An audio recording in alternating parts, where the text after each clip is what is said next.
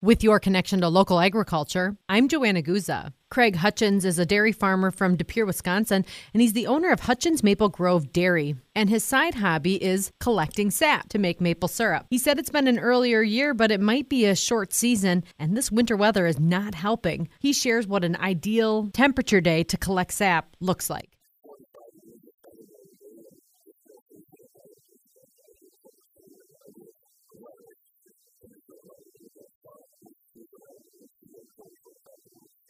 Best of luck to all our maple syrup enthusiasts for collecting sap. Now to a new online tool giving cattle producers more data on sales contracts. Cattle producers now have a new tool that could help them make better and more informed marketing decisions.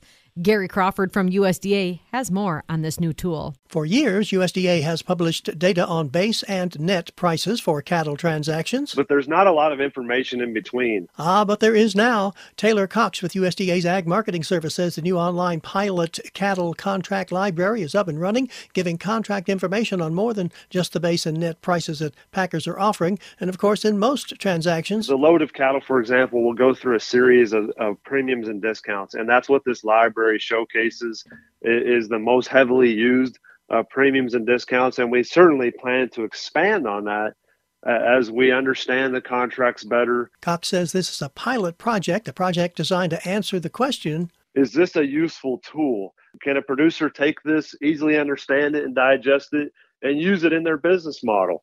Cox says the project will expire end of September, but Congress could vote to make it permanent. To check it out, go online, search USDA Cattle Contract Library. Gary Crawford for the U.S. Department of Agriculture.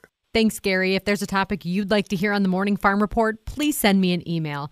And that's your connection to agriculture. Thanks for listening. I'm Joanna Guza.